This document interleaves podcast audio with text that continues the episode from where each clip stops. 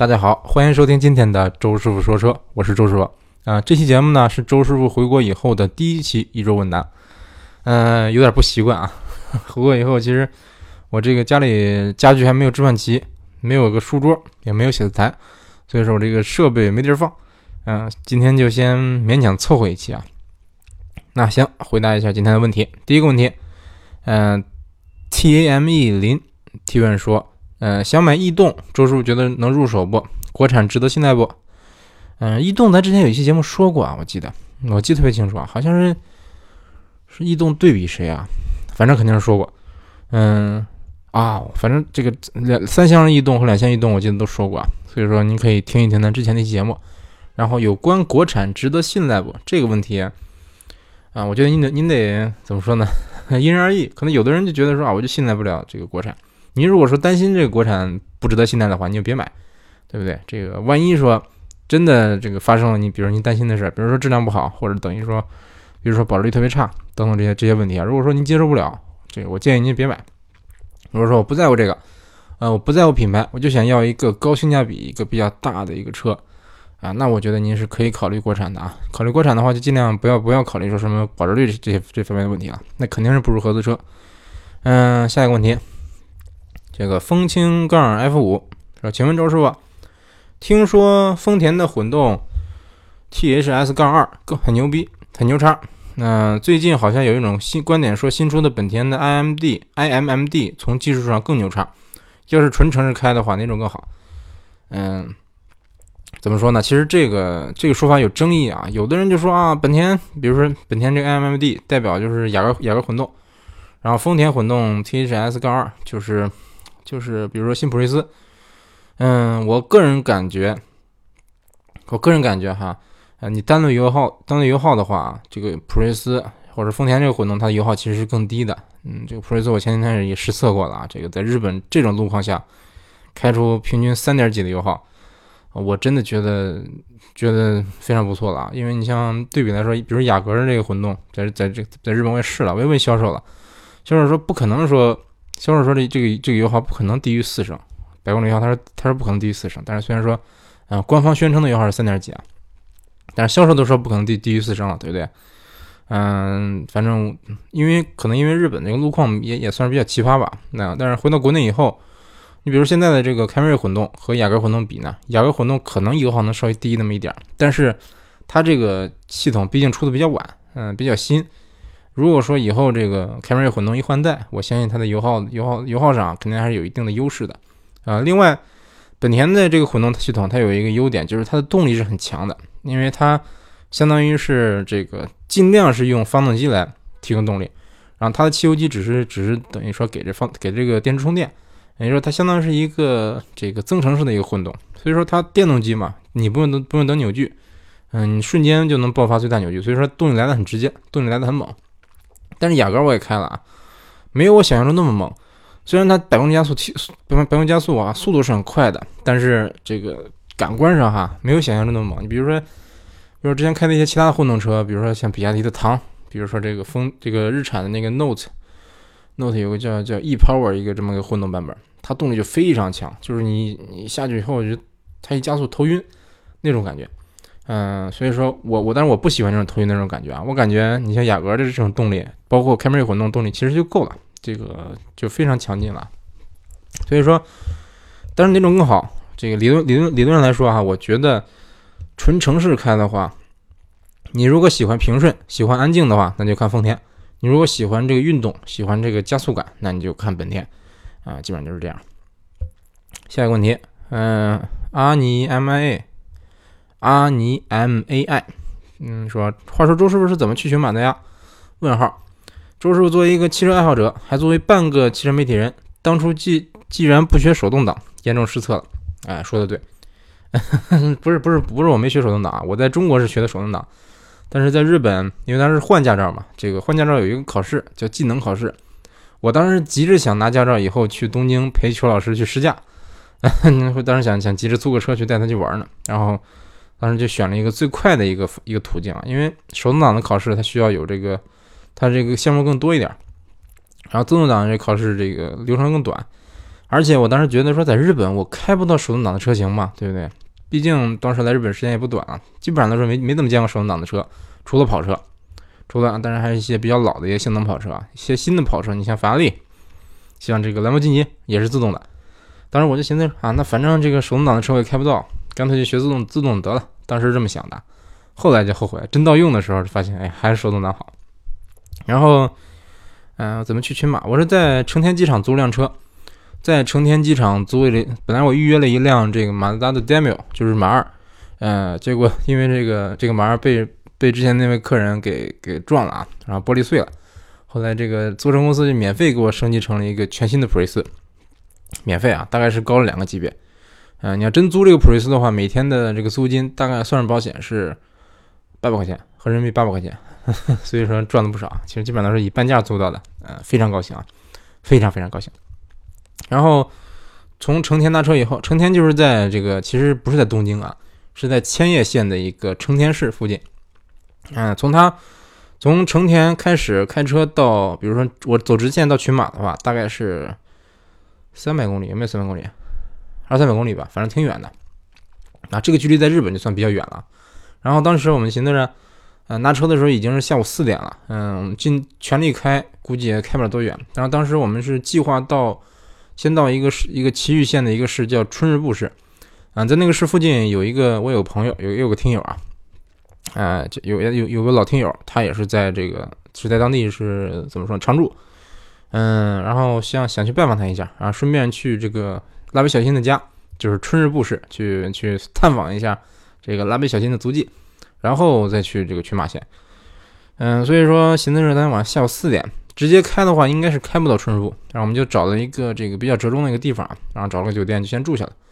嗯，大概是在东京，其实是在东京和埼玉交界的一个地方，好像是在忘了东京的那个区啊，其实已经离埼玉非常近了。然后住了一晚上，然后从第二天从埼玉开始走，嗯，到春日部市，嗯，先到那个朋友家，嗯，大概是月谷市附近吧，然后再去春日部市，在春日部市这个这个玩了一晚上，玩了一下午。然后这个，然后就赶到了一个叫叫什么叫叫熊谷市，对，熊谷市已经是接近这个群马的边这个边缘了。然后在那儿这个等于等于租租了个怎么找个酒店住了一晚上。然后第二天早起开始继续往那边开车往群马那边赶。嗯，基本来说那时候离群马已经只有七十公里路程了。然后就是反正尽量开，中午那时候就到了群马县。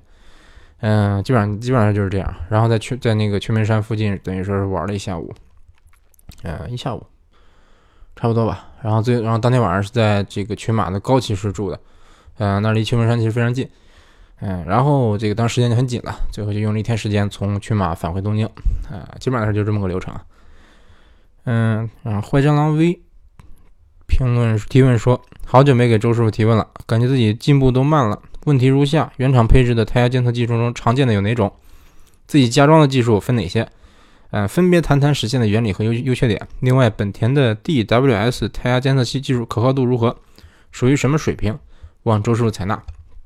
嗯，先原厂的啊，其实这个原厂搭配胎胎压监测吧，就大概就三种吧，其实就两种。嗯，就是简单说，就是直接的和间接的。什么叫直接呢？就是说我直接测这个轮胎胎压，四轮四个轮胎胎压，我直接用传感器，当然肯定是无线的，无线传感器能直接读出来这个四个轮胎胎压多少，然后直接显示在这个行车电脑上，这就比较直观了。这一些高端点的车，或者说一些低端车型的高高配版，它可能会配这个功能。比如说你在行车电脑上有个彩屏，然后显示一个小车。然后四个轮胎，比如说这个是 R 一点几，R 一点几，大概大大概这么显示啊。然后如果说哪个轮胎亏气了，你直接能看出来。啊，这种这种细怎么说？这这种方式呢？我感觉，嗯，一方面逼格高一点，另一方面比较直观，你能比较直观的看出来哪个轮胎的气压是多少。这样你想，比如说有时候我冬天想把气打的这个气压打的低一点，啊不是冬天把气压打高一点，夏天把气压打低一点，这样你就比较比较好，这个好把握这个度。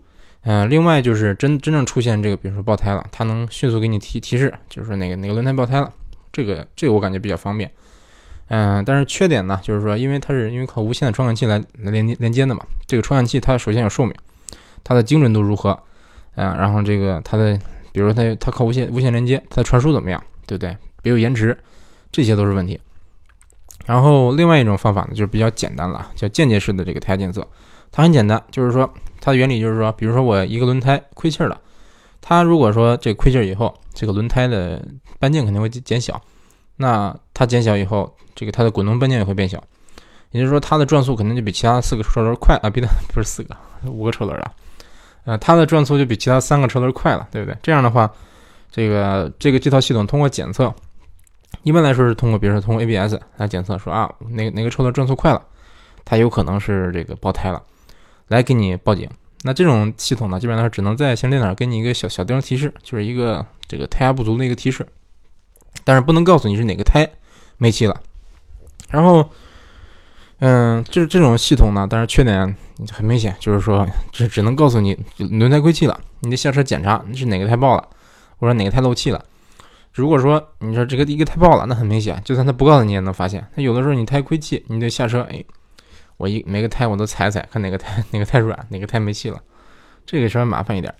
还有就是说，比如说我我是我有两个胎同时亏气的话，那这个这这套系统基本上是检测不出来了，所以说它是有一定的安全隐患的。那既然如此，这个包括他说的本田的这个 D D W S 这个系统，它的是什么原理呢？它其实就是跟这个针对刚才说的那个原理哈，它加了一个怎么说？加加了一个检测机制，就是它把它同时检测这个，比如说前前前侧这个两个车轮左右车轮它们的转速差，同时它还会它会检测这个对向车轮的这个转速差，比如说右前和左后，左前和右后，嗯，因为你如果说你对角两个车轮同时爆了，或者说你四个车轮同时亏气了，那那毫无疑问它检测不出来啊。但是说一般来说不可能出现这么极端的情况。你像本田的，基本上来说就是就是这么一个原理，它比一般的比一般的这个间接式的胎压检测要稍微，呃，怎么说，精度稍微高一点，就是说这个可以检测出，呃，前面两个车同时亏气的这么这么个情况来。但是，嗯，还是一点，还是说不能不不能看这个这个胎压。但是他说的这个，比如说这 DWS 这这个系统啊，是指的是这个。你说我想加我想加加装的话，说我想看这个四个轮胎的胎压可不可以呢？当然可以了，你上淘宝买。买这个这个胎压传感器，这个装四个，然后它会给你一个小的一个小屏幕，小液晶屏幕，然后你放在电脑上，啊不是电脑，放在车里，啊也能看到这个四个轮胎的这个胎压。如果说你自己的这个车不带这个不配这个功能的话，你可以自己加装，其实成本也不是不是很高。嗯，另外这个说到这点，之前说的思域，有朋友说，我看思域的配置表上写着有胎压监测，但是我提车以后发现没有。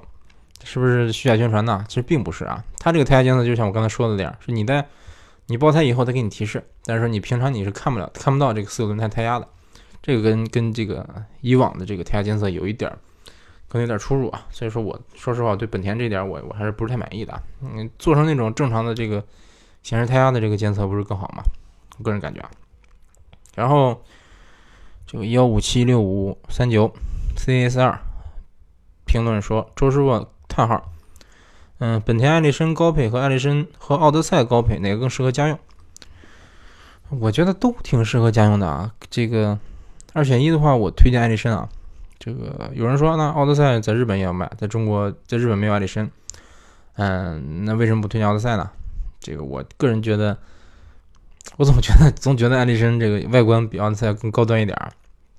然后基本上是这两个车差不多。反正我个人推荐推荐力绅啊，总的来说都适合家用，就是说这两个车悬挂都稍微偏那偏硬那么一点儿。呃，看我头像五二幺幺幺二，它的头像是个周杰伦，是这个牛仔牛仔很忙的那个专辑的封面。嗯，周师傅很喜欢您节目，听你说车我长了很多知识。我是天津的汽车小白，想今年买第一辆车，但苦于摇不上号，家里人也不同意竞拍。正好亲戚公司有一辆淘汰下来的零八年老捷达，半卖半送给我了。嗯，正好在好在知根知底儿。嗯，十一万公里没撞过，也没有泡过，就是开的人多，有点糙了。我想拿来后先找家店好好的收拾收拾，但是从来没有弄过，不知道该做哪些项目。我只开过车，嗯，我只开过车，对用车保养维护一窍不通，怕被忽悠了，请您帮忙指点指点我，谢谢了。啊，周师傅其实也也对这个维护保养也不是太清楚啊，所以说，但是我看你的描述啊，零八年的捷达，十一万公里都九年了，嗯，这个车算是比较老了，然后而且还是公司的车，这公司车大家知道，一般来说公车吧，大家开的都不会那么介意，嗯，但你要说那种领导坐的车，那那那基本来说，公家钱保养保养会不错。但是像这种办事的车，哎，说实话，我猜它车况也好不哪儿去。